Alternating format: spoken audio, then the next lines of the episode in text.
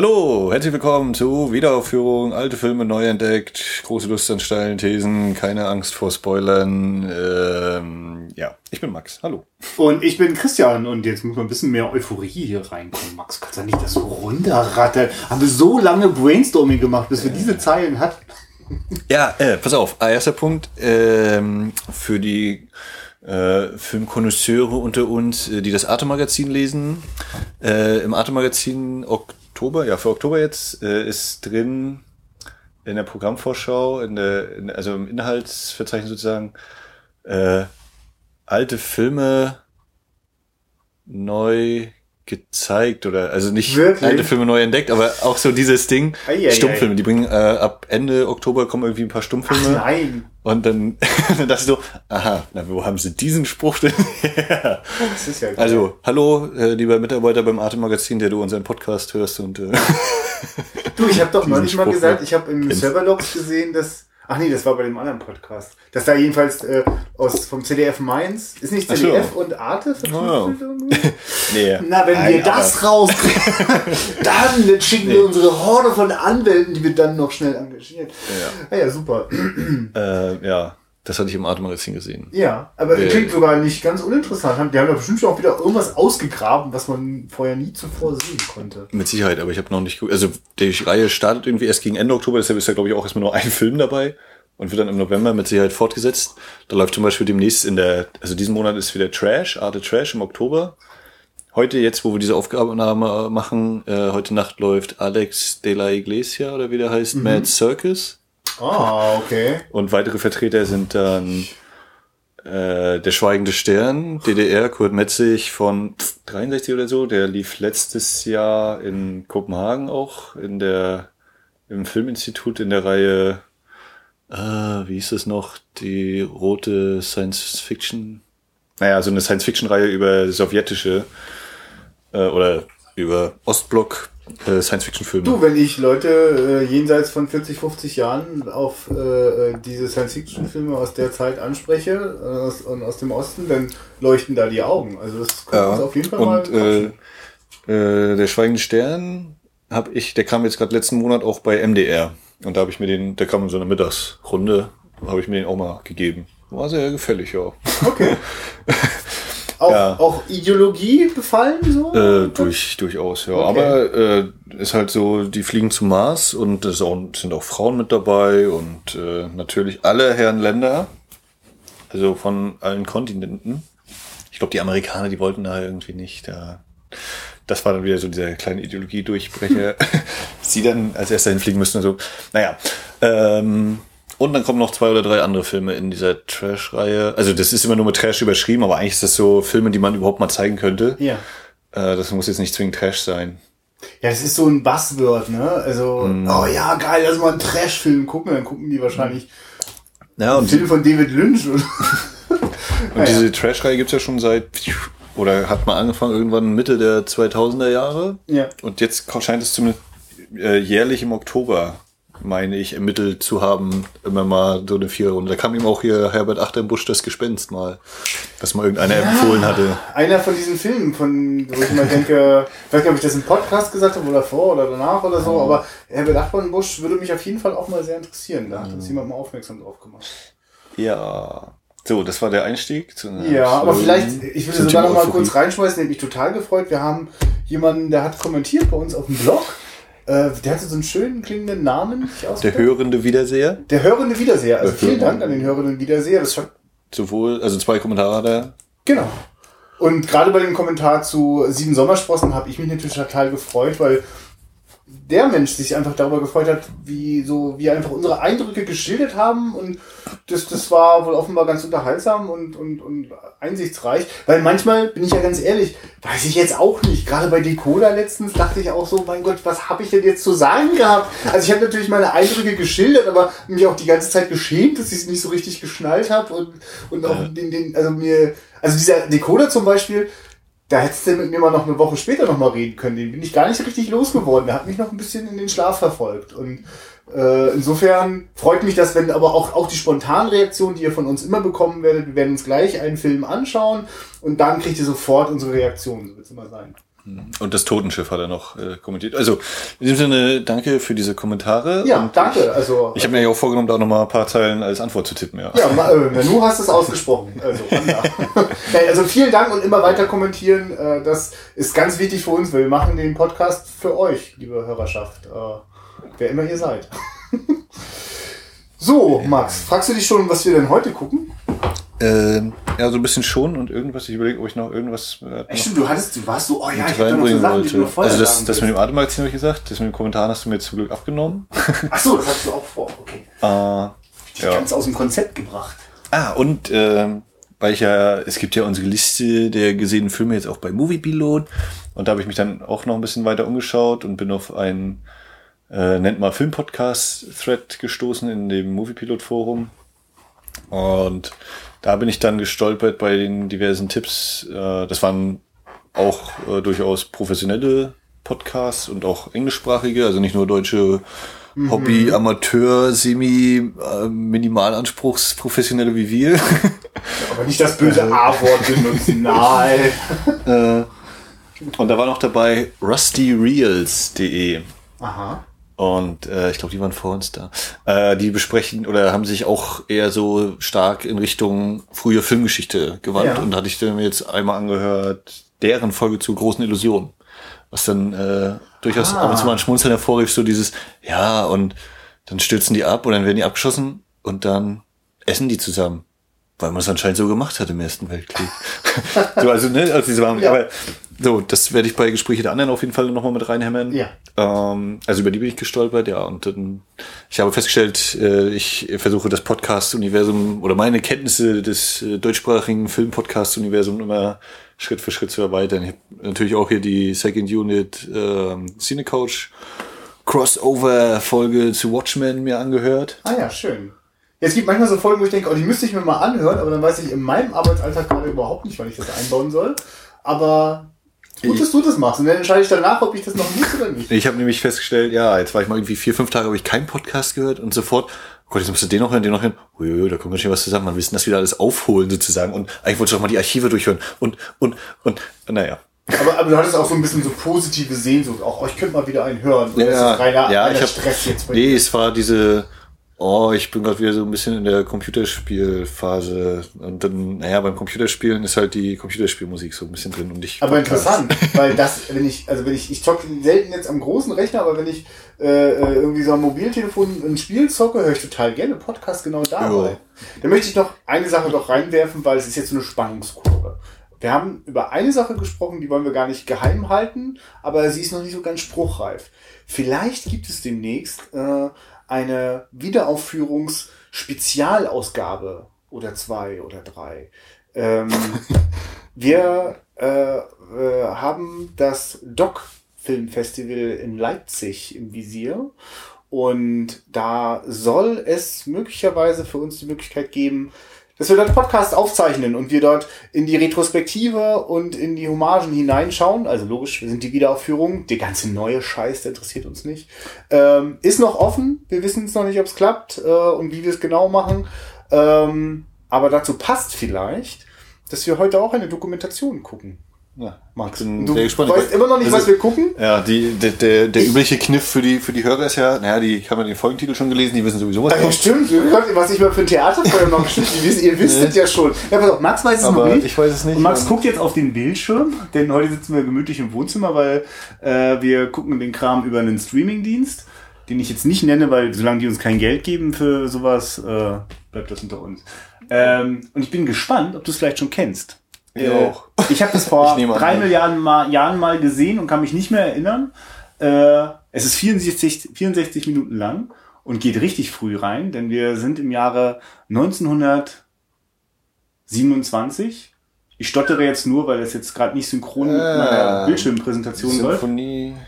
Genau, Berlin, Symphonie der Großstadt. Na jo. Noch nie gesehen? Ich bin mir nicht sicher, ob, mal, ob ich mal Auszüge im Studium gesehen habe. Ja, das ist so ein Film, was man mal im Studium gucken muss oder wo man Auszüge von schaut. Ja, in Geschichte, in der Geschichteabteilung. Genau, denn wenn mich äh, jetzt Dokumentarfilm äh, plötzlich so interessiert und ich möchte, dass sich das auch interessiert, dann sollten wir vielleicht wirklich ganz früh anfangen. Man könnte natürlich einfach das Allerfrühste gucken, was jemals gedreht worden ist. Das war schließlich auch alles noch dokumentarisch. aber schon immer auch ein Stück weit inszeniert. Und so viel weiß ich noch über diesen Film. Äh, die Realität wird hier äh, ganz meisterhaft mit filmischen Mitteln so zurechtgebogen, dass sie eben in diese Sinfonie hineinpasst. Ja, dann. Orche Orchester, bitte. ich bin gespannt. Ja, alles klar. Und bis gleich.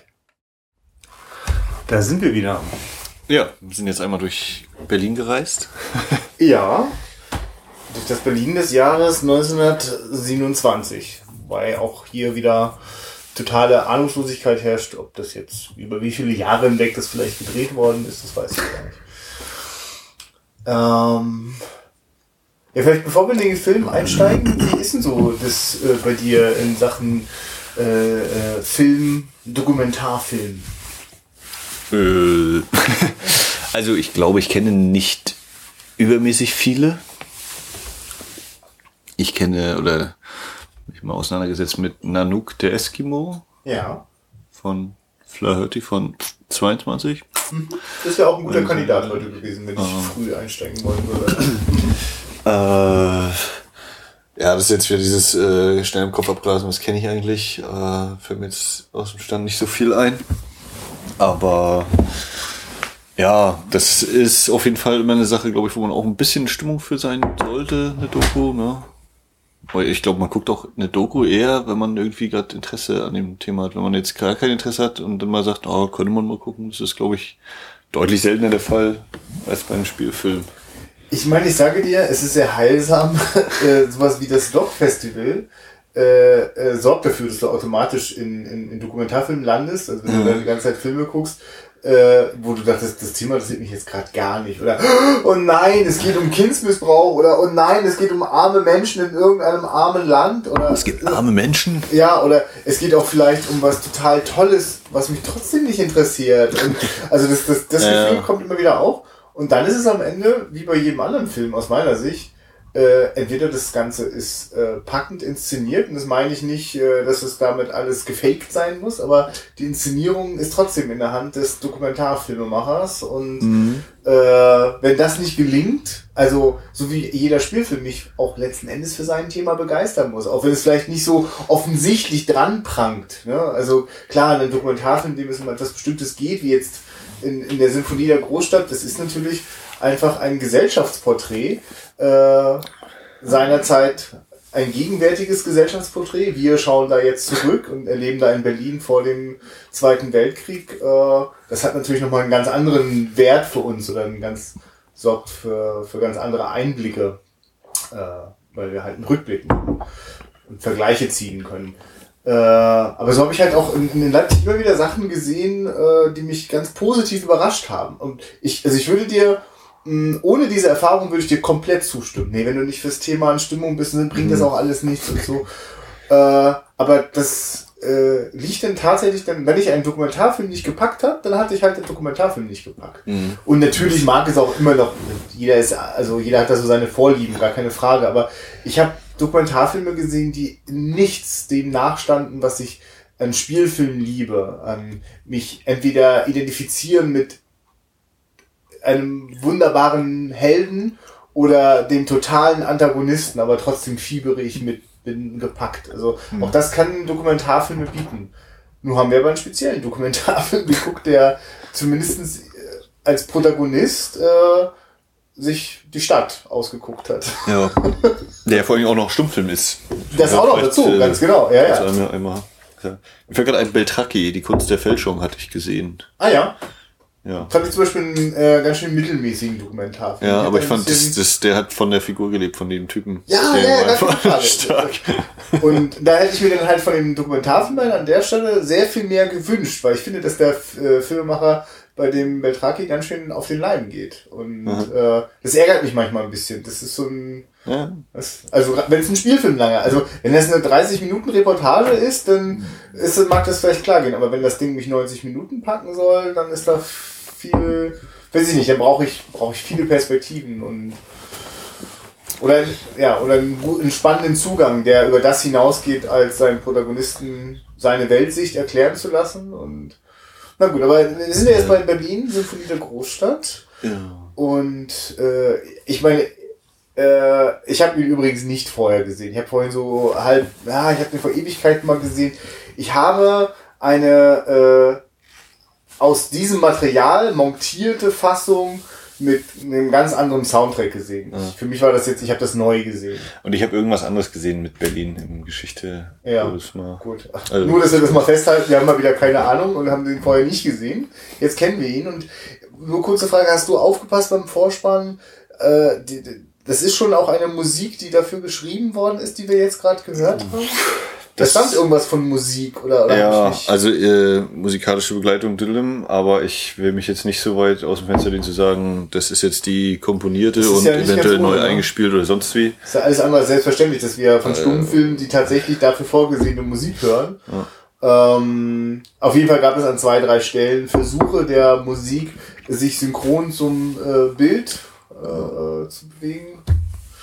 Und ansonsten kann ich das nicht weiter nachvollziehen. Das ist übrigens oft für mich bei ähm, Filmen aus der Stummfilmzeit durchaus eine Hürde, die ich nehmen muss, weil mh, ich habe keinen unmittelbaren bin ich unmittelbar offen für die Musik aus dieser Zeit. Also die Art der Orchestermusik. Ja. Also die, die packt mich schon, die ist, die ist die stampfig und groß und aber sie ist halt auch wirklich sehr prätentiös und manchmal für mich fast schon nicht mehr, also das, ich, ich krieg's gar nicht richtig auseinandergehalten. Für mich wirkt das oft wie ein sich immer wiederholendes, immer weiter steigerndes Rädchen, aber ist jetzt weit weg von, von Beethoven oder Mozart, weißt du, also ich meine, Ja, es wirkt manchmal wie so Gebrauchsmusik, die halt einfach nur ihrer Wirkung willen äh, dort losstampft, aber mich nicht wirklich. Also ich habe zum Beispiel Sergei Eisensteins äh, Panzerkreuzer Potjomkin, als ich das das erste Mal in der Fassung gesehen habe mit der Musik von Shostakovich.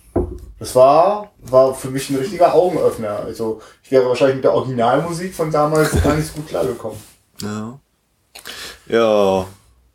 Ja, das ist irgendwie schwer. Also ich überlege gerade, die, äh, wir haben ja hier die Stummfilmnacht ab und zu mal bei uns, ne? Ja. In der Stadt. Ja. Und da ist ja dann auch meistens mit Orgelbegleitung oder Standard, standardmäßig mit Orgelbegleitung. Ja. Und das, jetzt zuletzt, das, als ich das letzte Mal da war, war dann auch noch äh, zwei, drei andere Instrumente mit dabei, mit, ich glaube, mit Schlagzeug und Gitarre oder ähnlichem. Also das ist ja auch so, da ist auch eher nicht die direkte Vorlage genommen, die dann umgesetzt wird als musikalische Begleitung, sondern eben eine eigene Komposition. Und das ist äh, wahrscheinlich wäre das noch viel interessanter, wenn man sich tatsächlich den Spaß macht und einen Stummfilm dann auch in zwei oder drei äh, unterschiedliche Musikbegleitungen dann mal guckt und hört. Vor allem, wie sich das äh, aufs eigene Seherlebnis so auswirkt. Ne? Also da müsste man Ja. wahrscheinlich schon. Also bei mir auf jeden Fall massiv. Also ich kann das, also so bin ich auch aufgewachsen worden, dass das Bild und Musik äh, äh, als gemeinsame Konzeption auf mich wirken. Ne? Also das tun sie, sind sie beim Stummfilm ja auch, nur sind wir, haben wir, also wir haben zumindest nicht das originale Präsentationserlebnis, nämlich dass da live das Orchester äh, äh, vor der Leinwand spielt.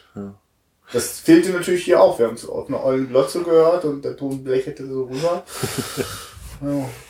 Also das, das hat auf jeden Fall, gerade das war für mich durchaus eine Hürde, die ich so nehmen musste. Das hat mich nicht sofort äh, gepackt.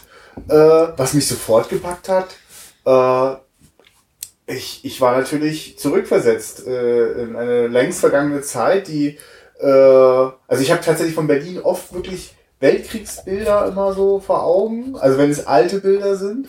Und äh, dieses, dieses Berlin zu sehen, äh, wie es noch nicht von, von, von Bombenangriffen völlig platt gemacht ist, wie es auch noch nicht äh, von der Unmengen an Autos, wie sie heute selbstverständlich überall an den Straßenrändern parken, äh, äh, verschandelt ist, das war schon ein Anblick. Also ich habe da so manche lange große Straße Mhm. so einfach wiedererkannt und auch nicht, weil sie so ganz anders wirkte und ganz andere Größe ausstrahlte. Oder wieder auch so die, die, die, die Bahn noch so durch die äh, Häuserblöcke immer so mit so kleinen Tunneln immer so durchfahren und so. Das will sich, glaube ich, heute keiner mehr antun, an sowas zu leben, wo unter mir ständig die Bahn durchrasselt. Ja, das, äh, aber das, dass man eben mit den Geräuschen zumindest der Bahn leben muss und so, das ist ja auch heute. Ja, ja, nee, na klar. Also, denn ganz oft denke ich auch, krass, es ist eine so unfassbar moderne Stadt schon im Jahre 27 ja. gewesen. Also, denn, äh, wenn es auch lange Zeit der Film so, da ist in fünf Akte gegliedert, äh, die sich äh, im Großen und Ganzen von der Reise nach Berlin, äh, äh, Ankunft in Berlin und dann geht es immer weiter, letzten Endes den Tag entlang. Ne? Also das große Finale ist dann auch das Nachtleben von Berlin. Das Feuerwerk. Und genau, das Feuerwerk, wenn es richtig knallt, dann ist auch Schluss.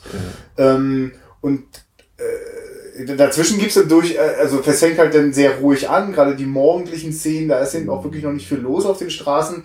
Wenn da so erstmal der Tag angerauscht ist, war ich dann schon wieder ganz schön beeindruckt, wie viele Autos dort unterwegs waren, wie dort die Straßenbahn äh, äh, sich durch die ganzen Menschenmengen einfach so durchlavieren und die Leute da auch ganz selbstverständlich vor den Gleisen hin und her hüpfen.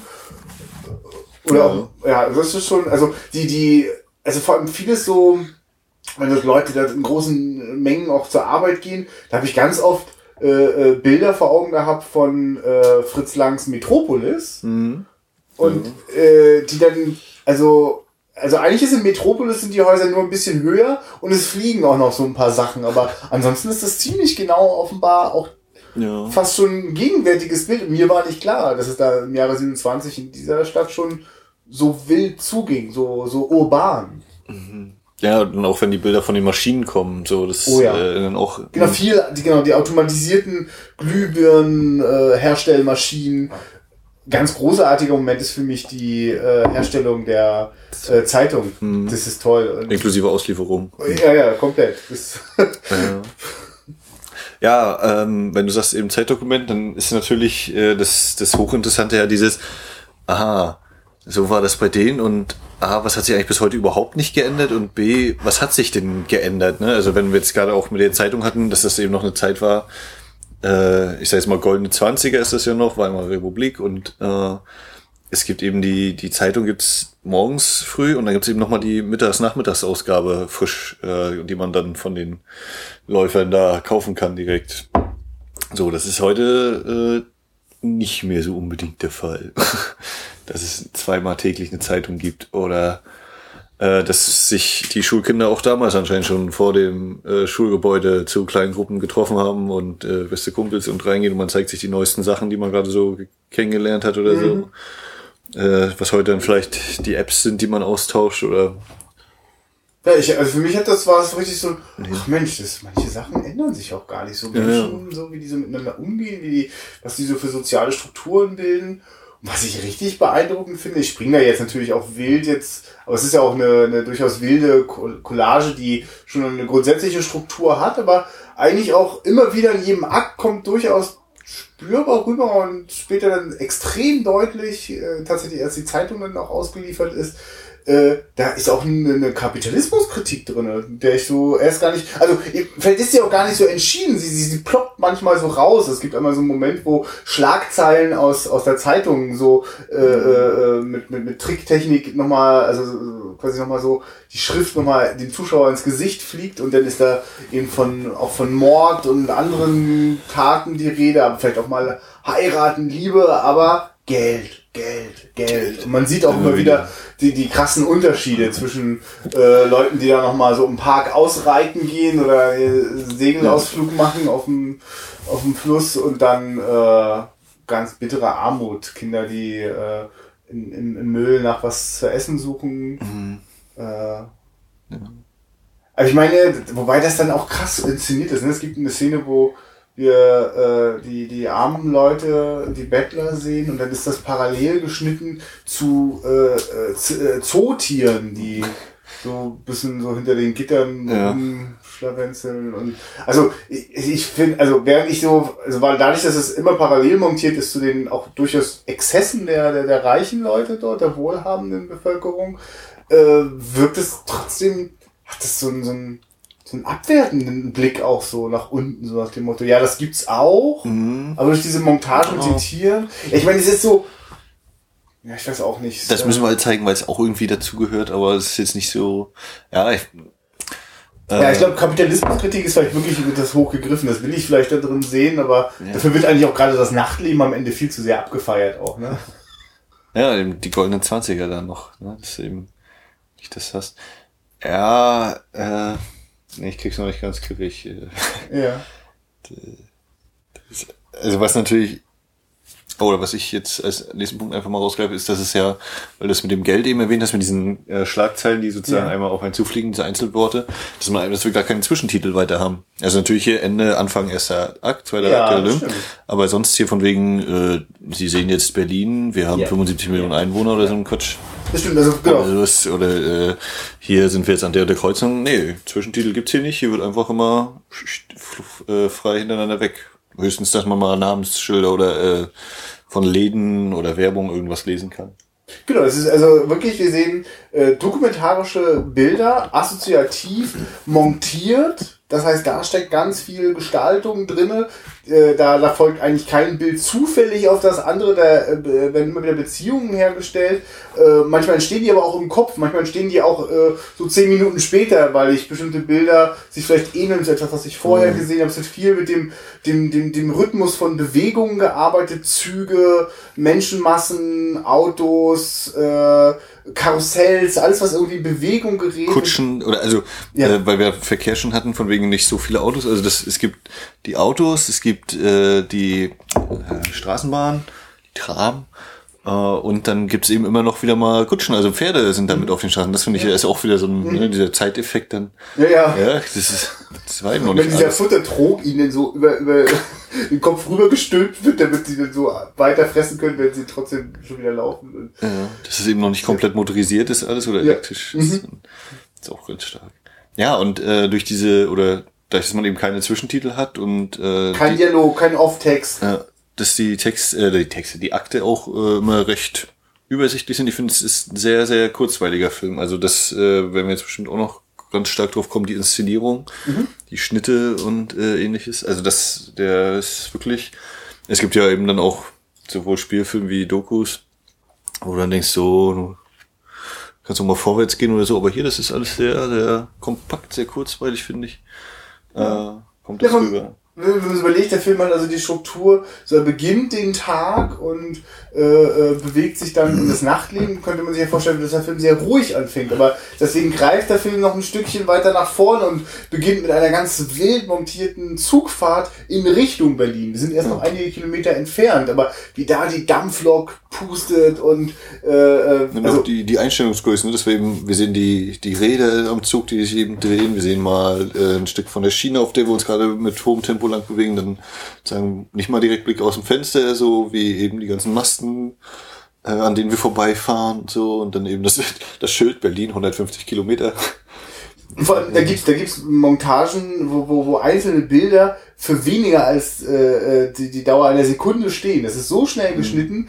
Das erinnert mich sehr daran, wie manche Momente zum, Be- bei, bei, bei den äh, Filmen von Eisenstein ge, ge, äh, auch inszeniert sind und gerade auch bei Panzerkreuzer Potomkin eben jene legendäre Treppenszene, die Treppe von Odessa, wo äh, äh, es äh, ein ganz äh, also genau, einen Gewaltakt gibt, der auch mit ganz vielen Einstellungen, aber die ganz kurz zu sehen sind. Und ich musste damals schon immer schmunzeln, wenn man solche Filme gesehen hat, wenn es immer wieder so Sachen gibt, wenn so Filmkritik, ja, äh, heute ist äh, dank des Musikfernsehens viel schnellere Montage möglich, die Zuschauer haben sich dran gewöhnt und so ein Quatsch. Deswegen sind manchmal Filme von früher irgendwie langsamer. Das ist halt totaler Bullshit, weil schon sehr, sehr früh, so nach 30 Jahren, war, oder 20 Jahren war den Filmemachern klar, wie schnell man dem Zuschauer Sachen zumuten kann. Natürlich führt das zu einer Überforderung, aber die erregt ja, oder die regt auf. Also, Ja, weil du immer wieder einen neuen, ein, äh, immer gleich wieder was Neues hast. Und äh, es passte ja auch bei der Inszenierung. Also wenn wir diesen, ich glaube, es war dann am Nachmittag so, vierter Akt oder so, wo dann äh, alles fährt, alles bewegt sich und dann der Pfeil nach links, der Pfeil nach rechts, äh, die umherfahrenden Bahnen und Autos in alle möglichen Richtungen vom Bild her. Also die Vektoren gehen nach oben, nach unten, links, rechts, vorne, hinten. Und da ist das ja auch gewollt, dass du eben so fast den Überblick verlierst, weil es alles so schnell ist, so ein Tempo eben in Ja. dieser Stadt und das eben, ja, das tut, oder aus meiner Sicht tut das eben das Tempo aus, in dem, die, dem man in dieser Stadt lebt, ne, dass es so ganz schnell und hopp, hopp, hopp ist. Und dann kommen ja auch mal wieder ein bisschen ruhigere Szenen, wenn dann äh, kurz das Tennisspiel gezeigt wird oder das Golfen und so. Also das ist ja äh, sehr, sehr gekonnt eingesetzt und ähm, im Vorspann war ja auch Karl Freund genannt, der den hatten wir bei unseren allerersten Ausgaben mal irgendwie, oder ich habe ihn da noch verwechselt, äh, namenstechnisch aus Versehen, der äh, unter anderem ja dann nach Amerika ging, bei Dracula mitgewirkt hat, äh, 31. Und der auch äh, das bisschen, was ich von ihm kenne, mir ein sehr äh, starker Kameramann gewesen zu sein scheint. Und ich gucke es jetzt gerade nochmal nach, bevor ich es laut ausspreche. Der von. Ja, äh, ich gucke es jetzt nach. Kannst du nicht zwischendurch noch schnell was anderes sagen? Ja, und das ist eigentlich das, äh, was ich den ganzen Film über eben sehr interessant finde. Ist die, die Schnittsetzung. Also es gibt ja oft dieses, man sagt schnelle Schnitte, was ja eigentlich Quatsch ist, weil ein Schnitt immer genau gleich dauert. Es ja. ist eher die schnell geschnitten oder eben äh, hohe Bildfolge oder wie auch immer. Und ich zeige dir einfach nur, also das war mir schon klar, ich wollte okay. es nur nochmal bestätigt haben. Also im gleichen Jahr äh, ist Metropolis rausgekommen wie die Symphonie der Großstadt und äh, in beiden Fällen war Kameramann Karl Freund. Und äh, es ist, es ist, das ist auch kein Zufall, wie die die Massen auf, weil es gibt, er arbeitet mhm. manchmal, also das ist jetzt so eine Mischung aus Kamera und Schnitt, aber meistens entscheidet man ja schon beim Drehen, dass ähm, äh, äh, manche Aufnahmen mit weniger Bildern gedreht werden, als sie dann abgespielt werden, was dazu führt, dass es eine leichte Beschleunigung gibt. Und das wird gerade später äh, so bei, bei so bestimmten Szenen, wenn, wenn so Nachtleben auch Sachen gezeigt werden, die wirken dadurch manchmal etwas lächerlich. Also gibt zum Beispiel Boxkämpfe zu sehen, die etwas zu ja. schnell laufen. Und, ja. äh, äh, das, das ist etwas, woran ich mich manchmal bei Metropolis erinnere, wenn ich so viele Massen irgendwie sehe, dass dadurch so eine mh, hm, ja, also bei Metropolis ist es auch so eine gewisse Fernsteuerung, ne, äh, wo, wo bestimmte mhm. Dinge wie so auf Schienen manchmal laufen. Und das gibt's ja aber da ja auch. Also all diese Produktionsstätten, die wir sehen, oder auch so, wenn so Fahrstühle, äh, Lastenaufzüge hin und her fahren, habt ihr öfter Metropolis-Bilder vor Augen. Ich meine. Naja. Das äh, ja, zeigt ja dann auch in gewisser Hinsicht, wie, wie dicht Metropolis eben trotz seiner ja. Science-Fiction-Mäßigkeit ja doch ja. an der Realität dran ist oder war. Ja. ja. du, also, weil alles, was wir so eben an Fabrikarbeit sehen, das ist auch viel noch so äh, mit Dampf und großen Fabriken und sieht auch nicht alles besonders äh, gesundheitsfördernd aus. ja. Oder wenn wir dann auch diese Achterbahnfahrt haben, die dann immer wieder äh, quergeschnitten wird mit dem Autofahren und mhm. diesen äh, Großaufnahmen von Augen, wie sie dann so ganz weit aufgerissen sind und so. Gerade wo du das ansprichst mit den Augen, können wir da mal kurz diese die klassische Debatte reintun, äh, die die ich immer wieder gerne führe über, über Filme, über Dokumentarfilm. Also äh, ein Dokumentarfilm ist der denn jetzt einfach nur ein Abbild der Realität? Äh, oder, oder, oder, also darf in einem Dokumentarfilm zum Beispiel etwas inszeniert sein? Also, und ich würde jetzt einfach mal behaupten, diese Augen, die dazwischen geschnitten werden, das ist ein ganz astreiner Close-Up, der ist super ausgeleuchtet. Ja. Das ist keine zufällig entstandene Aufnahme. Mhm. Es gibt in diesem Film definitiv Aufnahmen, die sehen wirklich aus wie gerade so erwischt. Da gibt es einmal eine Frau, das ist sehr windig und die, die, die, die hechtet in einem kurzen Moment, wo man mal, es gibt dort keine Ampeln, hechtet einmal über die, die, die Fahrbahn rüber und, und wie die denn so ganz kurz auch in die Kamera guckt, das wirkt total authentisch. Ich glaube, dass das echt ist. Mhm. Aber die Aufnahme mit den Augen zum Beispiel überhaupt nicht. Und ist es für dich so ein, das darf man eigentlich nicht machen, das, das macht was kaputt, bringt dich das raus? Oder hast du gar nicht diesen Anspruch? Das, das ist, glaube ich, die Frage. Ne? Weil, also, äh, sage ich, ich würde bei dem Film hier nicht davon ausgehen, dass alles äh, äh, echt ist. Es wurde genug inszeniert, glaube ich, da. Und das ist ja beispielsweise bei Nanook den Eskimo schon erwähnt ja, da ist ja auch quasi, Fall. da kam ja mal irgendwann raus, so ziemlich alles da war inszeniert und nichts äh, wirklich so, äh, wir hatten halt gerade die Kamera an und dann ist es passiert, mäßig. Äh, ich kann mir auch, also früher wurde eben auch Film gedreht oder heute sehr selten noch auf Film gedreht und da war es natürlich dann, glaube ich, auch irgendwann eine Kostenfrage zu sagen, so, äh, wir schicken dich jetzt mal los und du kommst irgendwann wieder und was du hast, hast du, wenn nicht, dann nicht, sondern da wird auch schon gesagt worden, wir haben hier irgendwo einen Kostenrahmen und dann müsste eben mal ein bisschen was, äh, zumindest grob geplant werden und sagen, dass man geht da und dahin. Jetzt hier gab es noch keinen Ton, deswegen ist das in, äh, da auch nicht so das Problem. Ja. Hm. Also es darf, es äh, können gestellte Szenen sein. Äh, die Frage ist, oder ich glaube, ich würde es nicht davon abhängig machen, äh, ob der Film das nun nutzt oder nicht, sondern wie sehr äh, achte ich denn drauf eigentlich selbst. So von mir aus sage ich eben, ja, ich lasse mir jetzt eben so ein und gehe einfach davon aus, dass alles äh, echt und ungeschönt ist. Oder sage ich mir, naja, ein bisschen mal musst du irgendwie nachhelfen und was ist vielleicht auch das Ziel oder was denke ich ist das Ziel des Films und ne, ist das dann Mittel zum Zweck, ist das okay oder nicht okay? Das würde ich von Fall zu Fall dann wahrscheinlich entscheiden. Ich meine, neben der Montage arbeitet der Film ja auch ganz viel mit äh, den Möglichkeiten und schöpft sie fast alle aus von Kamerapositionen, Kameras, die an äh, ähm, äh, an, an Fahrzeugen befestigt sind oder alles Mögliche wird da irgendwie benutzt, um Bewegungen oder besondere Perspektiven im Bild zu ermöglichen. Manchmal sind wir auch ganz hoch und schauen auf, auf eine Menschenmenge herunter, ungewöhnliche äh, Blickwinkel werden gesucht. Äh, und das inszeniert ja in dem Moment auch schon immer die Realität. Also äh, wenn, wenn da zum Beispiel ich äh, mit so einem Feuerwehrwagen mitrase und ich bin da so ganz dicht dran an der Glocke, die da äh, äh, geschlagen wird, ist das ein unglaublich filmisches Bild, obwohl ich mhm. ich glaube schon, dass da jetzt gerade das Ding fährt, aber naja, stimmt, wahrscheinlich. Ach, fahr mal bitte noch einmal eine Runde, da war es gerade zu dunkel, da jetzt hier ist ein bisschen heller und dann hau noch mal rein. So. Ja, ja. Und verfälscht das jetzt die Realität oder nicht? Und ich hab, ich merke, dass ich das an Objekten, an, an so, so allgemeinen Beobachtungen auch weniger festmache und da, davon lebt aber dieser Film. Es ist vielleicht schwieriger, wenn ein Film wirklich einen, einen, eine einzelne Person oder einen bestimmten Personenkreis als, als Protagonisten hat und mhm. da gibt es jetzt Situationen, die erlebt man mit denen und man geht jetzt davon aus, die sind real, die sind, haben sich genauso vorgetragen. Und man merkt immer vielleicht, oh krass, wie die Kamera jetzt in so eine Perspektive umschneidet. Und man ahnt irgendwie schon, so viele Kamerateams können da jetzt unmöglich in diesem Moment auch noch dabei gewesen sein werde ich etwa gerade betrogen? Das wirkt dann manchmal ja, schwieriger. Also ich weiß, was du meinst, ja. Also bei, bei den Sportaufnahmen, äh, die gezeigt werden, zum Beispiel, ist ja auch klar, dass äh, entweder die waren dabei oder waren nicht dabei, wenn es passiert ist. Ja, oder, äh, oder genau, wenn ich einen Umschnitt innerhalb einer Szene habe, weiß ich, okay, das sind jetzt einfach verschiedene Zeitpunkte in dem gleichen Spiel oder vielleicht mhm. sogar andere Spieler, ja. sehe ich ja gar nicht. Oder vielleicht am nächsten Abend die gleiche Vorstellung oder sowas. Ich meine, es gibt ja eine Szene, die würde ich jetzt einfach nochmal rausgreifen, deswegen, weil im Großen und Ganzen äh, also es gibt zum Beispiel eine, eine, eine also dieses, nee, man, das versuche ich gerade zu sortieren. Also es gibt eine Szene, die würde ich gleich nochmal extra herausgreifen.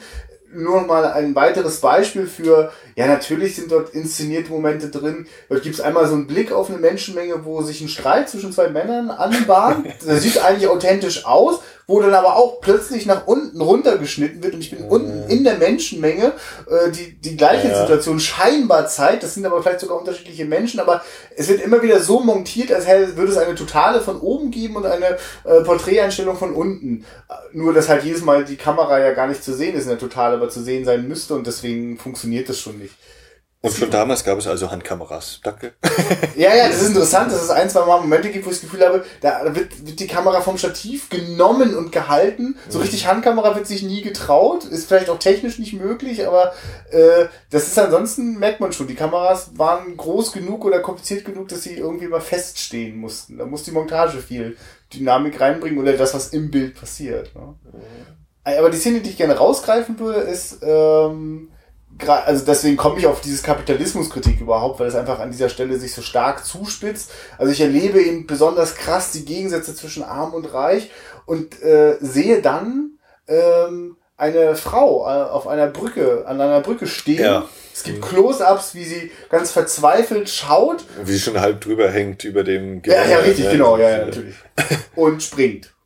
Und Na, den Sprung, also naja, das ist so. Der wird doch, nicht gezeigt. Es wird eher so gezeigt, wie dann. Später ist, ist wilder, was ins Wasser platscht. Ja, genau. Und dann sehe ich auch immer ganz viele Leute an dieser Brücke und, stehen. Und die Kamera ganz dicht am Wasser und ganz, ganz ja. schnell umherdrehend.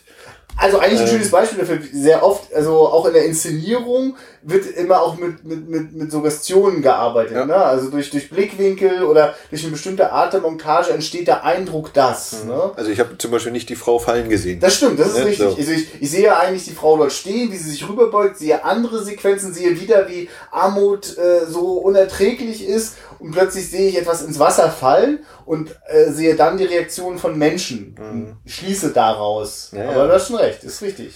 Ja. Das ist eigentlich ein schönes Beispiel dafür, wie Montage äh, Sachen im Kopf erzeugt. Es würde mich nicht wundern, wenn wir jetzt ein, ein Testpublikum fragen würden, nein, nein, ich habe die Frau reinspringen sehen. Naja, ich habe auch den Kopf in der Kiste gesehen. Genau, ja, ja, das äh, ist genau dieser Effekt, weil es so, weil es so stark emotional aufgeladen ist mit nur so wenigen Bildern, die eigentlich ganz viele Lücken lassen, aber wir schließen diese Lücken. Ja, ja, das ist ja, ja. genau. Montage. Ja, und. Äh, Aber der Kopf von Gwyneth Paltrow ist zu sehen. Der Kopf ist. Ja, der, der, weiß, der, der Kopf selbst ist zu sehen. Ich wollte jetzt eine kleine Legende hier. Äh, hier das ist eben nicht, ja, ich sehe auch, äh, wie, der, wie der Kiefer noch auseinanderbricht, als äh, der Bordstein liegt. Und, ja, ja. Ach so, Gottchen. Ach, nächstes Mal nicht. ich meine den Film deswegen immer. ja, äh, also das ist auf jeden Fall inszeniert, ja. ich mit. Und äh, aber es ist dann, ja, weiß nicht, ob es dann halt den Leuten da alle eine Marke geboten haben oder was dann, ne? Ja, nee, ich meine, für mich, also das ist das einzige Mal. vermittelt auf jeden Fall so, so ein Gefühl, wie es wahrscheinlich, äh, oder es ist jetzt nicht so, dass ich denke, ja, das ist jetzt aber ultra weit hergeholt. Also ich kann, schon, kann schon denken, naja, es wird eben in so einem riesen, äh, in so einer riesen Betonwüste von Menschen, wo Menschen leben, wird es auch solche Fälle geben. Ja, also das ist jetzt nicht, dass ich sage, völlig unrealistisch. Es ist halt, die konkrete Szene ist gestellt, aber insgesamt wird es so in ähnlicher Form sicherlich ablaufen. Ja, für mich ist das ja einfach so ein, so ein, wie so ein Ausrufezeichen, weil, also plötzlich, äh, für, dieser Film ist oft sehr ambivalent, äh, dadurch, dass ich auch eben gerne mal auch in dem, was die wohlhabenden Leute so tun, auch auch daran labt und sich, ne, also die, der schönen Bilder, die das liefert, ne, also wenn da so, so tolles Essen aufgefahren wird und eben die ganzen Revues, die man da in dem, in dem Nachtleben sieht, äh, wo da absurde... Charlie Chaplins Füße im Kino. Ja, also wirklich. Und, und, und auch mit einer großen Lust dort äh, die Frauenbeine und Hüften gefilmt werden, ne, also es wird auch, wird auch benutzt so, äh, wo ich mir gar nicht so sicher bin, ob dazu eine kritische Einstellung beim Filmemacher drinsteckt. Aber in dem Moment, wo diese Szene inszeniert ist, also das ist ja quasi ein zusätzlicher Aufwand. Ne? Also, da, also für mich, es gibt so einen kurzen Moment, da, da ploppt einfach für mich die, die, der, die Regie oder wer auch immer da so, also ich weiß gar nicht, hast du dir den Namen gemerkt? Äh, Walter Ruttmann? Ja, Walter Ruttmann, ich. ganz genau, ja. Oh. Äh, also das wird dann für mich da plötzlich, also deswegen glaube ich schon, dass da jemand ein, ein, ein, ein äh, dem, dem kapitalkritischen Film vorhatte. Äh, und so manch einer anderen visuellen Versuchung dann trotzdem erliegen ist. Oder vielleicht, dass dadurch sogar spannend ist, weil mh, bis auf dieser, also ich habe das Gefühl, in dieser inszenierten Szene wird mir die Meinung sehr stark aufgedrückt und in anderen Sachen äh, bin ich da freier und darf das für mich selber herausfinden. Und mhm. das ist eine Feststellung, die ich gemacht habe, dass ich das gerade an langen Dokumentarfilmen, also an Spielfilmen, langen Dokumentarfilmen schätze und dass gerade Dokumentarfilme, die fürs Kino gemacht werden, sich diesen Luxus erlauben, den Fernsehdokumentationen nicht haben.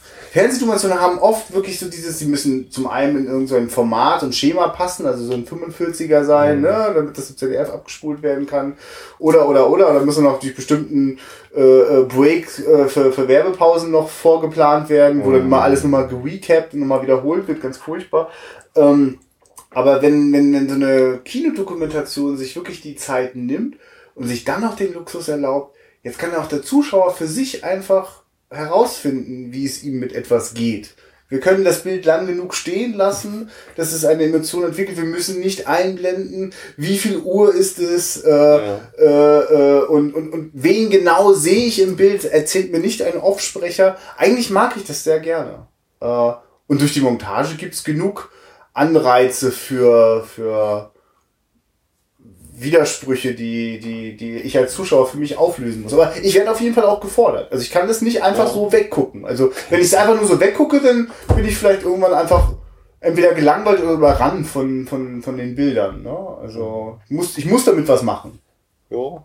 Und äh, Fernsehdokus habe ich auch das Gefühl, die sind dafür geschnitten äh, und, und gebaut und inszeniert, dass man die auch so weggucken kann. Äh, ja, man kurz also, dass sie irgendwie für so einen bestimmten Eindruck auf jeden Fall vermitteln wollen, nicht immer so ganz objektiv oder so ein Anstrich von Objektivität und dann so dieses, naja, aber eigentlich ist das ja schon so. Ja, und wenn ein Fakt bewiesen werden muss, dann muss dann auch halt bewiesen werden. Da wird immer bewiesen durch zwei, drei äh, äh Interviews, die miteinander kombiniert werden. Ja. Ne? Nur weil die sprechenden Köpfe das beteuern, äh, ist es auch wahr. So. Und da mag ich eher diese Wahrheit, die nicht ständig beteuert wird, äh, die sogar teilweise inszeniert, also die nicht teilweise, die ganze Zeit inszeniert. Äh, ich sehe niemals einen reinen objektiven Moment, weil dann müsste ich dort stehen und dann wäre er auch durch mich eingefärbt. Bla, also. Ähm, nee, ich, ich mag, ich mag, dass ich dafür, äh, ich finde, das ist ein schönes Angebot, das der Film macht. Also ich finde, er überzeugt eben vor allem äh, durch diese Inszenierung eben die, die Montage, die, die Schnitte, Kameraperspektiven, Länge. Und, also das ist das, wie gesagt, krass, doch. Da liegt er ordentlich ein vor. Ich hatte tatsächlich gedacht, da geht's noch ein bisschen mehr die Post ab, weil es gibt äh, den, den Mann mit der Filmkamera, ein Film von 1922, glaube ich, bin mir nicht so ganz sicher. Äh, russischer Bauart, wenn ich mich auch da nicht täusche. Giga Werthoff? Ja, guck mal, du hast auch, so- du hast auch so ein paar Fragmente rumliegen. Oh, oh, Jedenfalls, oh. da habe ich zu, zu Ausschnitte gesehen, die mich komplett umgehauen haben, weil die, äh, wo ich dachte, das geht völlig undenkbar, das habe ich noch nie gesehen, dass jemand in den 20ern sowas mit einer Kamera macht, irgendwie. Äh, das scheint, äh, ich habe das vorhin nochmal nachgeguckt, das ist ja auch eine Dokumentation, ich, die will ich für mich mindestens nachholen, vielleicht auch hier im Podcast. Ähm, äh, ja, also das äh, fällt mir dazu nur gerade ein. Da habe ich dazu teilweise eine andere Erwartungshaltung gehabt. Also es ist jetzt eher wirklich, also überhaupt nicht, inhaltlich bin ich überhaupt nicht traurig und freue mich auch sehr, wie dich das äh, am Ende schließt. Ähm, aber da hatte ich jetzt, da hatte ich sogar gedacht, da geht's noch mehr ab. Äh, Also ich fand das Tempo schon sehr hoch. ja, nein, nein, nein, um Äh, Gottes Willen. Nein. Ach du, ich will nur noch mehr Gimmicks sehen, äh, wie die Kameras sonst wo lang rauschen. Äh, es, es hat sich übrigens für mich ein Bild total eingebrannt. Es, das, das passt, fällt jetzt total aus dem Rahmen, aber das ta- tauchen immer wieder einfach so Momente auf. Die haben so eine archaische Kraft, weil die auch, weil ich die in meiner Gegenwart auch noch nie wahrgenommen habe. Da sieht man einmal, wie äh, in so einer Stahlfabrik äh, riesige Stahlträger äh, äh, erst gegossen und dann von so einer dunklen Maschine förmlich ausgespuckt werden. Wieder so eine leicht verbogene, glühende Stahlmasse so plötzlich rausgespuckt wird. Das ist so krass. also das sind, hat äh, ganz starken Eindruck bei mir hinterlassen und äh, ja, fällt, äh, ja, hängt mir jetzt so nach. Äh, diese- diesem ausgespuckten Stahlträger. äh, ja. ja, weil ich, ich glaube, warum das so, so stark auf mich gewirkt hat, ist, heute wird, muss man den Stahlträger auch immer noch gießen und der glüht dann ein Weilchen, aber irgendwie ist das alles stromlinienförmiger und sauber und noch, und- noch perfektionierter. Äh, TÜV geprüfter. Ja, und auch alles wahrscheinlich- ja, hinter glänzendem Glas und Blech versteckt. Man kann das alles gar nicht mehr so richtig wahrnehmen. Äh, man hat so das Gefühl, da mussten noch so Männer die Dampfmaschinen bändigen und das hatte so eine, ja, das hat einen Eindruck gemacht. Äh, ich musste übrigens auch ein paar Mal an äh, eine Filmtrilogie denken, die ich sehr mag. Äh, die äh, Filme, die Katzi-Filme, Koyanis Katzi, Pova Katzi, Nakoi Katzi. Und gerade den Koyanis Katzi aus den 80ern, den, den wird es glaube ich nicht geben, wird es nicht die Symphonie der Großstadt geben. Also, weil das, das Konzept ist dort sehr ähnlich, dies, äh, mit, mit Alltagsbeobachtungen äh, eine, einen Film über die Menschheit zu machen. Darüber, wie Menschen miteinander umgehen, was sie antreibt und so weiter. Äh, nur, dass da Curtis Katzi sich einfach mal so die ganze Welt und mit Schwerpunkt Amerika schnappt. Ähm, und das durch die Form, durch, durch extremen Zeitraffer und extreme Zeitlupe nochmal besonders intensiv wird. Also das ist ein Film, den ich hier auf jeden Fall total ans Herz legen kann. Äh, der hat ein, äh, die Musik ist von Philipp Glass, Mhm. kennst du den? Ja, ja, den Also- kenn ich auf jeden Fall. Also es, gibt- es gibt durchaus ja auch Menschen, die bei sowas auch aussteigen, weil die, das ist ja auch sehr repetitiv und äh, kann einem vielleicht auch auf den Sack gehen. Also mich, für mich ist das, ich glaube, näher komme ich an, an, an, an Drogentrips gar nicht, ohne selber tatsächlich welche zu nehmen. Äh, das hypnotisiert mich förmlich und ähm, das ist zum Beispiel ein Film, der äh, völlig unnötigerweise aus meiner Sicht am Ende äh, seinen Nakoi Katsi, was das heißt, was, aus welcher Sprache das kommt und was das übersetzt heißt, das hat eine Reihe von Bedeutungen, die ich jetzt auch hier nicht auflöse, aber äh, die plötzlich im Nachhinein den ganzen Film erklären. Also auch, auch, auch, auch Koinis Ja. Katsi kommt damit hin. Also äh, eine Wertung verpasst dann. eine Wertung, eine, ach, darum ging es eigentlich, ach, da wäre ich ja gar nicht drauf gekommen. Also, man, es ist eine ganz blöde Mischung aus Bevormundung und, und auch, auch fast schon, ich will das nicht übertreiben, ich kam jetzt nicht für Dummverkauf vor, aber es war so, das war so herrlich unnötig. Also, äh, natürlich hat mich das interessiert, was, was, was wird denn da so im Chor immer irgendwie gesungen, aber es dann so in Textform an den Film rangeklatscht zu bekommen, der vorher es geschafft hat, visuell und auf der Tonspur so überzeugend zu arbeiten. Hm. Naja, also äh, das, das, das, aber äh, nee, ja. das ist auf jeden Fall gut, dass das hier nicht der Fall war. Ja, ja, ja. also eben denn eigentlich hätte ich dem Jahre 27 noch eher zugetraut, da das Gefühl zu haben, wir müssen es jetzt aussprechen oder so. Nee, es heißt einfach äh, Berlin, Akt. Es steht ja immer Berlin eigentlich, Akt 1. Mhm. Ja. Ende des ersten Aktes, zweiter ja. Akt, Ende des zweiten Aktes und so weiter und so fort. Genau. Reicht völlig aus. Berlin, zack, alles andere sehen wir. Wäre natürlich dann nochmal die Frage, wie das mit der Originalmusik ist oder was sich der Komponist dann vielleicht dabei gedacht hat, ne? wie die Szenen dann da unterlegt sind, um vielleicht mhm. bestimmte Stimmung oder so hervorzurufen. Vielleicht ist es auch das, was es mir schwierig macht.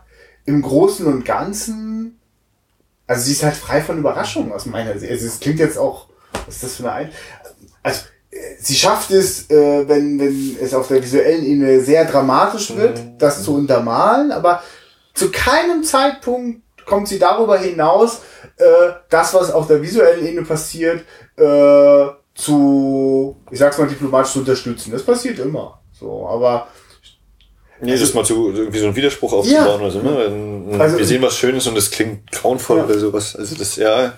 Ich meine, danach würde ich gerne mal Konis Katzi untersuchen und überlege gerade, äh, Wobei da auch teilweise nochmal mit anderen Sounds auch gearbeitet wird. Das ist nicht ausschließlich die Musik. Äh, fast, aber es gibt auch äh, punktuelle Momente, in denen auch mit äh, Sounddesign gearbeitet wird. Und nee, es macht es mir nicht ganz so einfach. Vielleicht ist das. Also, also das ist so, das ist jetzt so eine Kritik auf ganz, ganz hohem Niveau. Äh, die Symphonie der Großstadt könnte es einem zwischendurch noch, noch etwas schwerer machen. Also, ja, das ist ja eigentlich auch, wenn, wenn du im Titel schon Sinfonie hast, und das ist ja nun mal auch, äh, ja. Äh, kommt ja aus der Musikwelt, äh, dass dann natürlich die Frage ist, oder dass sofort irgendwie die Verbindung kommt, wie ist das denn nun mit der Musik, ne? Welche ja. Rolle spielt die oder wie, wie ist sie eben eingesetzt?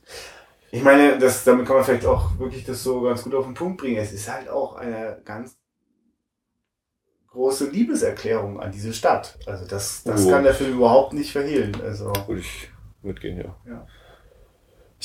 Sehr hochinteressante Zeitreise und äh, zum Beispiel auch, also das ist jetzt wirklich nur eben, wenn man Sachen hier, Bilder sieht, das ist jetzt so persönliche Sachen, ähm, so Kopfsteinpflaster und am die, der Bürgersteig ist dann diese langen äh, Quersteinplatten und die, die Rinn, äh, die, der Bürgersteig, also die Kante ist dann auch diese langen Bürgerdinger äh, das erinnert mich eben auch äh, an einige Straßen in Dresden zum Beispiel. Ja. In hier Rostock wirst du jetzt nicht, aber ja, dass es das eben irgendwie auch heute noch gibt. Es hat ja. Zeiten überdauert. Du, es gab so ein paar Stellen, wo ich dachte, ah, das macht in, äh, so 80 Jahre später macht das super Parktaschen. das ist auch echt. Es ist auch toll, gibt es einen Moment, wo der Lift, Lift, Lift, oh Gott, jetzt komme ich durcheinander, eine Lift Litfaßsäule. Aufgeklappt wird. Ja, und eine Lit, nicht eine Lift, sondern eine Litfaßsäule, genau. Wird aufgeklappt und dann ist da ganz wild. Ich will gar nicht Elektronik sagen, sondern das dürfte noch eher irgendwelche anderen. Alle möglichen Schaltungen. Ja. Aber wofür weiß man auch nicht, ne? Ist aber. Beleuchtung. Ja, aber ich fand das so toll. Also, also ich bin dann so, also Litfaßsäulen waren für mich als erstes irgendwie mal Telefonzellen. Also, ja. Das war irgendwie, ich weiß gar nicht, das muss mit der Wende hier gewesen sein, dass das so plötzlich dann die Dinger äh, so genutzt worden sind. Und es war für mich ja eine schöne Bestätigung nochmal, dass so äh, bestimmte Dinge wiederholen sich halt nur, nur, nur, also was drin ist, verändert sich, aber dass man sich dazu immer irgendwie was anderes ausdenkt äh, und dass äh, es auch da schon immer so eine so eine Welt hinter der Welt gegeben hat, ne? die, die sich dann so versteckt hat. Oder wenn, wenn dann eben die, die Arbeitstage beginnen und alle an ihrem Schreibtisch und sie holen die Stifte raus oder die Torpedo-Schreibmaschine oder äh, Papier aus dem äh, Sekretär rausnehmen und ins Regal legen und dann denke ich immer so, ja, heute kommst du wahrscheinlich ins Büro, drückst den Anknopf am Computer und mhm. so wie sich das eben kennt. Oder, oh mein Gott, was sind das für Telefone? Mit Schnur? Wie, mhm. wie hat das funktioniert? Oder, das war auch eine sehr äh, interessante Szene. Wie war das? Ist, äh, die telefonieren alle oder es wird eben ganz viele hin und her geschnittene Telefone und sie haken auf die Gabel äh, eine Verbindung ist und dann wird, glaube ich, aufgeschnitten auf diesen Kampf der beiden Hunde, ne? Also dieses, dieses wilde, äh, mhm. so dass das eben zum, bis zum Exzess getrieben wird. Also ja. Ist jetzt dann wieder meine Deutung durch die Montage. Naja, aber das ist Ja, aber dann wirklich, also macht die will Montage ja keine Gefangenen, ne? Also, Wie will es da eben hergehen, wenn die alle Ja. telefonieren wollen? Die goldene Technik oder das, das, der Fortschritt, die Technik. Das fand ich auch sehr, sehr beeindruckend. auf jeden Fall. Ja, also es ist einerseits äh, als, als Zeitdokument in der Hinsicht eben interessant, oder für mich interessant, ein, dass äh, man eben guckt, ja, so war das damals oder äh, an einigen Stellen war es eben damals so und wie ist das heute? Was, was mache ich, wenn ich so ein, an so eine Sachen denke? Ja. Äh, und natürlich dann, wie gesagt, hier, ich bin von der Inszenierung total begeistert. Mhm. Sehr, sehr angetan. Kennst du von Leni Riefenstahl äh, die Olympia-Filme? Mhm. Ah, ja. Die Cover kenne ich. Ja, ja. Ich, äh, das das wäre doch mal so ein Thema für sich, weil da kann man sich dann auch noch mal so komplett auch wieder so an den. Äh, Damit warten wir, bis wir hier die Olympiabewerbung kriegen. äh, ja, aber da kann man ja auch noch mal so einfach auch an Wirkungskraft von, von Bildern abarbeiten. Ja. Weil da werden ja wirklich auch so, äh, die Riefstahl hat immer einen Blick für, für so ikonenhafte Bilder gehabt. Ich hab, äh, war auch mal in einer mh, äh, be betreuten, wie sagt man mal, eine betreute oder eine, also eine, eine also wir haben einen, einen ähm, oh, ein- nicht einen Verbotsfilm, sondern ein Bedenkensfilm. Oh, ich komme gerade nicht auf die. Es gibt richtig eine Formulierung dafür, wenn man einen Film äh, aus der aus der Trommel der, der Nazi-Propaganda-Ecke guckt, dann sind das Vorbehaltsfilme. Ja. Genau, denn die dürfen nur unter Vorbehalt gezeigt werden. Ja, äh, und wir hatten dann natürlich auch da eine ganz amtliche Einführung und haben dann Triumph des Willens geschaut. Und äh, der interessanterweise im Vergleich zum Olympiafilm gar nicht, also von der Inszenierung gar nicht so gut ist, aber es gibt halt jede Menge Szenen, die noch heute immer wieder auch so unser Bild von Adolf Hitler einfach auch prä, äh, prägen. Ne? Also diese untersichtigen Aufnahmen eher am Rednerpult und Ja. so. Und da gibt's dann so Momente, wo dann die Kamera so untenrum so lang fährt und so. Also die hat da so eine, so eine Ästhetik definiert von, die, die den Personenkult einfach ganz wunderbar transportiert hat. Und das ist halt interessant, wenn sie das bei den Olympiafilmen mit, mit ganz vielen äh, Nationen und mit ganz vielen Sportarten macht, findet man einfach heute noch in der Ästhetik von Sportübertragungen wieder. Also die, nachdem Leni Riefenstahl einmal mit ihren Filmkameras den Stabhochsprung inszeniert hat, äh, ist das, hat sich das äh, offenbar in das kollektive Menschengedächtnis eingebrannt. Alle wollen es nur noch so sehen. Ja, also das ist auf jeden Fall nicht uninteressant, das zu schauen, aber auf jeden Fall äh, sind das alles irgendwie Vorbehaltsfilme. ja. Ja, also ähm, ich wäre soweit durch. Ja, das kann man auch einfach mal so sagen. Ich hatte jetzt auch Angst. Ich, ich hatte eigentlich versucht, mich schon noch zu bremsen, nicht auch noch von den Linie Riefenstahl-Filmen anzufangen. Dann äh, bringen wir es auch einfach zu einem äh, ganz kurzen und schmerzlosen Ende. Und äh, nächstes Mal bist du wieder dran, wirst deinen Film mitbringen. Du wirst wahrscheinlich noch keine Ahnung haben, was das Ja, ich bin jetzt, äh, ich grüble ein wenig, ähm, ob ich den letzten Mann mitbringe. Ah. Oder wahrscheinlich werde ich ihn noch ein bisschen weiter rausdrehen oder ob ich nicht doch mal wieder aus Deutschland ausbreche und äh, Du, woanders hin, wie jetzt woanders Es, es gibt zwar hier so eine Leine, an der ich immer wieder mal ziehe, aber in Wirklichkeit bist du natürlich völlig in den, frei. und in, den letzten, in den letzten Folgen überhaupt nicht durchgekommen, dass wir deutschen Film beschäftigt hätten. Ähm, und ach so ja, und eigentlich äh, warte ich ja immer noch auf das Boot der Verdammten. Ach ja, richtig, du hast ja einen tollen Vorschlag Der, hatte, der war ja eigentlich für Ende des Monats angekündigt, ist Ende September, aber der hat sich erstmal ein wenig verschoben und äh, sobald er da ist, äh, werde ich ihn auf jeden Fall anschleppen. Okay. Ich hoffe, dass das dann, wenn wahrscheinlich nicht die nächste Folge sein wird, aber dann die Folge danach hoffe ich, dass er dann das Licht der Welt erblickt hat, die Veröffentlichung. Dann freue ich mich auf nächste Woche. Ja, und wir spielen jetzt noch ein bisschen Musik. Wirklich? Nein, aber diese Symphonie. Ich muss ja mal irgendwelche komischen Wortwitze machen noch. Ja, super. Ich kann nicht anders. Ich, ich werde sie dir immer kaputt machen, weil ich sie nicht verstehe. Tschüss. Ciao.